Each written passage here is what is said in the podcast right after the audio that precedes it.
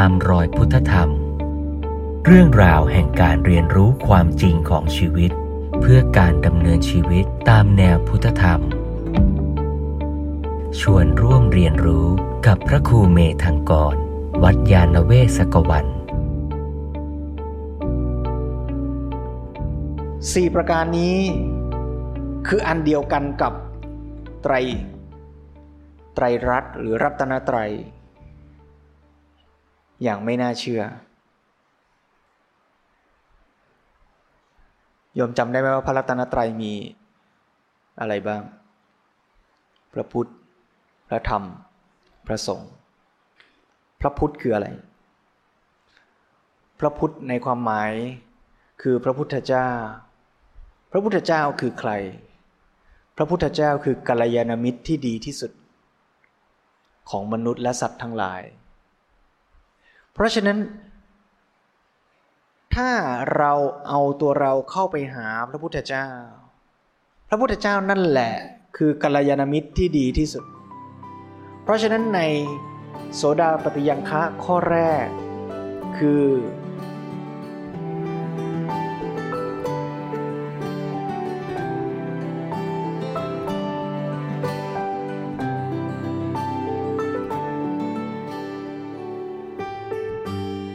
สัพปริสสังเสวะ การเข้าหาสัตบุรุษ การเข้าหากัลยาณมิตรที่ดีกัลยาณมิตรที่ดีที่สุดก็คือพระพุทธเจ้า เพราะฉะนั้นพระพุทธเจ้าจึงเป็นตัวแทนของคุณธรรมหรือสภาวะที่ดีงามและเกื้อกูลต่อการพัฒนาชีวิต ถ้ามองแบบกว้างออกไปก็จะเห็นว่าเราทั้งหมดก็สามารถ สร้างคุณสมบัติอย่างนี้ให้เกิดมีขึ้นในตัวเราได้ด้วย คือในแง่ที่เราจะเป็นกัลยาณมิตรที่ดีให้กับคนอื่น และในแง่ที่เราก็จะเข้าหากัลยาณมิตรที่ดี ย้อนกลับไปที่การฝึกเด็กเมื่อสักครู่นี้ เริ่มต้นเราฝึกด้วยการที่เราจัดหาสิ่งแวดล้อมหรือกัลยาณมิตรที่ดีให้กับเด็ก ขั้นต่อไปก็ต้องฝึกเด็กให้รู้จักเลือกและเข้าหาสิ่งแวดล้อมหรือกัลยาณมิตรที่ดีได้ด้วยตัวเขาเอง และขั้นที่สูงขึ้นไปกว่านั้นอีกก็คือการที่เราจะสอนและฝึกให้เขานั่นแหละทำตัวเองเป็นกัลยาณมิตรที่ดีให้กับคนอื่นได้ด้วยสามชั้น นั่นแปลว่าชีวิตตัวเราเองก็เช่นเดียวกัน สิ่งที่เราทำได้ไม่ใช่แค่การเลือกหาสิ่งแวดล้อมและกัลยาณมิตรที่ดี แต่ถ้าเราเริ่มเข้มแข็งและมีกำลัง เรานั่นแหละจะต้องสร้างและพัฒนาตัวเองให้เป็นกัลยาณมิตรที่ดีให้กับคนอื่นได้ด้วย ถ้าเราเข้าใจอย่างนี้ก็แสดงว่าเราก็กำลังพยายามพัฒนาตนเองให้มีคุณสมบัติ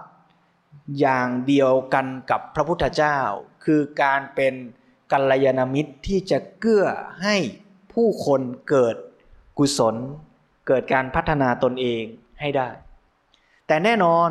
คุณสมบัตินั้นในตัวเรายังไม่บริสุทธิ์ยังไม่สูงส่งเท่าพระพุทธเจ้า แต่เราสามารถเริ่มทำได้ เพราะฉะนั้นจะเห็นว่า คุณสมบัติข้อแรกที่เราต้องการในสัพปริสโทษในโสดาปฏิยังคะ คือ สัพปริสสังเสวะ คือการเข้าหาคนดี เลือกสรรคนดี เราก็สามารถทำได้ เมื่อเราเข้าใจพระรัตนตรัยถูกต้อง ว่าพระพุทธก็คือกัลยาณมิตร คือต้นแบบคือฮีโร่ที่เราจะเข้าหาเพื่อเรียนรู้สดับฟังคำสอนของท่าน และถ้าสูงขึ้นไปกว่านั้นก็คือเราก็ต้องทำตัวเราเองให้เป็นกัลยาณมิตรที่ดีต่อคนอื่น ให้ได้ในแนวทางเดียวกันกับที่พระพุทธเจ้าได้ทรงทำเป็นแบบอย่างนั้นด้วย นี่เปรียบเทียบระหว่างโสดาปฏิยังคะข้อที่หนึ่งกับพระรัตนตรัย ข้อหนึ่งถัดไป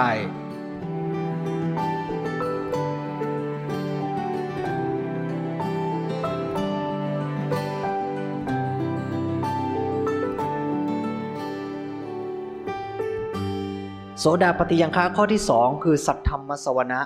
คือการฟังธรรม การฟังสัตธรรมก็คือความหมายโดยตรงของพระรัตนตรัยข้อที่สองก็คือพระธรรม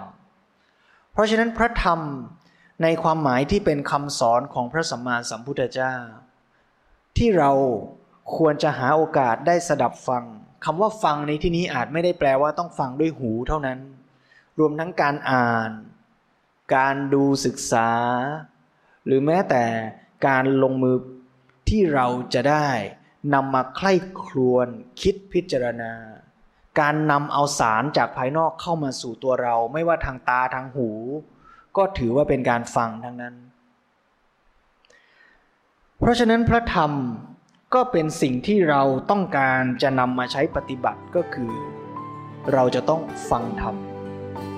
เมื่อฟังแล้ว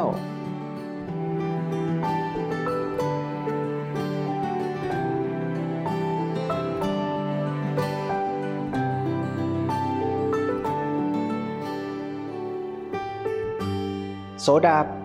ปฏิยังคะข้อที่สามบอกเราว่า เมื่อฟังแล้วจะต้องโยนิโสมนสิการ คือพิจารณาใคร่ครวญในธรรมนั้น นั่นก็คือกิจที่เราควรทำต่อพระธรรม คือฟังธรรมแล้วนำมาพิจารณาใกล้ครวนท่านก็ถือว่าโยนิโสมนสิการนั้น เป็นกิจที่ต้องทำในพระธรรม ราะฉะนั้นถ้าเปรียบเทียบระหว่างโสดาปฏิยังคะกับพระรัตนตรัยข้อหนึ่งตรงกัน คือสัพปริสสังเสวะ ก็คือพระพุทธเจ้า ส่วนข้อสองของโสดาปฏิยังคะ คือสัทธรรมสวนะ และข้อสามคือโยนิโสมนสิการสองข้อนี้ก็เชื่อมโยงกับพระรัตนตรัยข้อสองคือพระธรรม ที่เราควรจะฟังแล้วนำมาพิจารณาใคร่ครวญ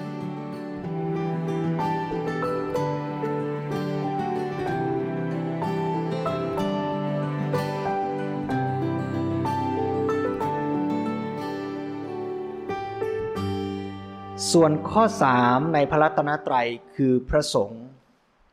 ซึ่งคำว่าสงฆ์หรือสังฆะในความหมายกว้างที่เราเคยคุยกันไป หมายถึงการที่เราได้นำเอาธรรมะมาลงมือปฏิบัติ เพื่อสร้างระบบสังคมที่ดีงามและเกื้อกูลให้แต่ละคนนั้นสามารถพัฒนาตนเอง ไปสู่เป้าหมายสูงสุดของชีวิตได้ เพราะฉะนั้นสังฆะในความหมายใหญ่จึงไม่ได้หมายถึงพระสงฆ์เท่านั้น แต่หมายถึงสังฆะคือสังคมทั้งหมด ถ้าพูดในวงของพุทธศาสนาสังฆะหรือสังคมในที่นี้ก็คือพุทธบริษัท ที่เราทั้งภิกษุภิกษุณีอุบาสกอุบาสิกา เราจะช่วยกันสร้างสรรค์สังคมที่ดีงาม ซึ่งการสร้างสรรค์สังคมที่ดีงามนั้นเกิดขึ้นได้ ก็ด้วยการเอาธรรมะมาปฏิบัติ ปฏิบัติทั้งกับตัวเราเองด้วย และปฏิบัติในส่วนที่เกี่ยวข้องกับผู้อื่นด้วย มันก็จะทำให้เกิดระบบสังคมที่ดีงามเกิดขึ้น แล้วในระบบสังคมที่ดีงามนั้นแหละ ก็มีบุคคลที่ปฏิบัติจนบรรลุตามอย่างพระพุทธเจ้าได้ ก็เรียกว่าอนุพุทธะ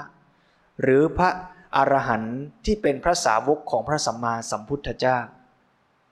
นั่นก็คือพระอริยสงสาวก นั่นแปลว่า พระสงฆ์ในความหมายกว้างในพระรัตนตรัยก็ย้อนกลับมาบอกตัวเราว่าเราแต่ละคนแต่ละคนต้องลงมือปฏิบัติ ตามธรรมะที่ได้ศึกษามา ทั้งกับตัวเองและกับผู้อื่น ให้ถูกต้องถูกตรง โดยความหมายนี้พระสงฆ์ก็สอไปถึงองค์ธรรมข้อที่ 4 ในโสดาปฏิยังคะก็คือธรรมานุธรรมปฏิบัติ มือนว่าโดยสรุปก็คือว่า ถ้าเรามีศรัทธาในพระรัตนตรัยอย่างถูกต้องอย่างเข้าใจลึกซึ้ง ก็จะทำให้เราดำเนินชีวิตตามคุณธรรมสำคัญสี่ประการ คือโสดาปฏิยังคะ หรือปัญญาวุฒิธรรม ซึ่งเป็นธรรมะ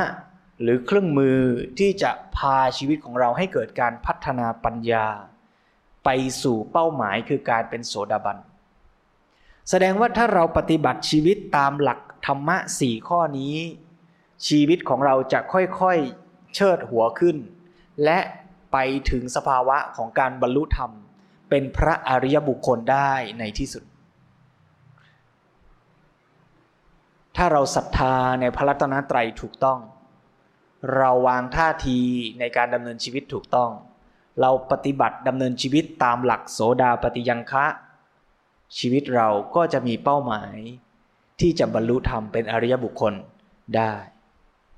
เดี๋ยวในภาคบ่ายจะกลับมาขยายความว่า ในการปฏิบัติไปสู่การเป็นอริยบุคคลหรือโสดาบันนั้น ดียังไง สภาวะและคุณธรรมของความเป็นโสดาบันคืออะไรและเราจะเริ่มสร้างและพัฒนาให้เกิดขึ้นในชีวิตเราในวันนี้เลยได้หรือไม่ ในภาคบ่ายจะกลับมาพูดว่า ความเป็นโสดาบันมีสภาวะคุณธรรมอย่างไร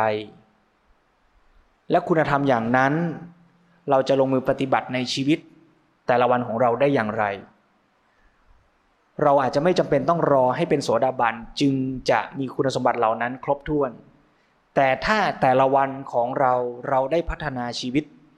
และพัฒนาคุณธรรมของโสดาบันให้เจริญขึ้นดีขึ้นวันละเล็กวันละน้อย มันก็จะเป็นปัจจัยที่จะทำให้ชีวิตของเราเข้าใกล้ความเป็นอริยบุคคลมากขึ้น นั่นคือสิ่งที่หลวงพ่อสมเด็จพูดไว้ในภาคที่สามบทแรก ในหนังสือพุทธธรรมว่า ความเป็นโสดาบันจึงเป็นเป้าหมายที่สำคัญที่ควรให้ความสำคัญกันให้มาก และมาเริ่มลงมือที่จะฝึกพัฒนากัน ซึ่งไม่ใช่เป็นเรื่องไกลหรือยากจนเกินไป และไม่จำเป็นต้องเหน็ดเหนื่อย หรือเร่งร้อนว่าจะต้องไปถึงเมื่อไหร่ แต่ชวนให้ทุกท่านได้มีความสุข เพราะถ้าเราเข้าใจธรรมและปฏิบัติธรรมถูกต้องตรงตามธรรม เราจะมีความสุขง่ายขึ้น มีความทุกข์น้อยลง แล้วเมื่อไหร่ที่ทุกข์น้อยที่สุดจนไม่ทุกข์อีกเลย เมื่อนั้นก็คือคุณสมบัติของพระอรหันต์นั่นเอง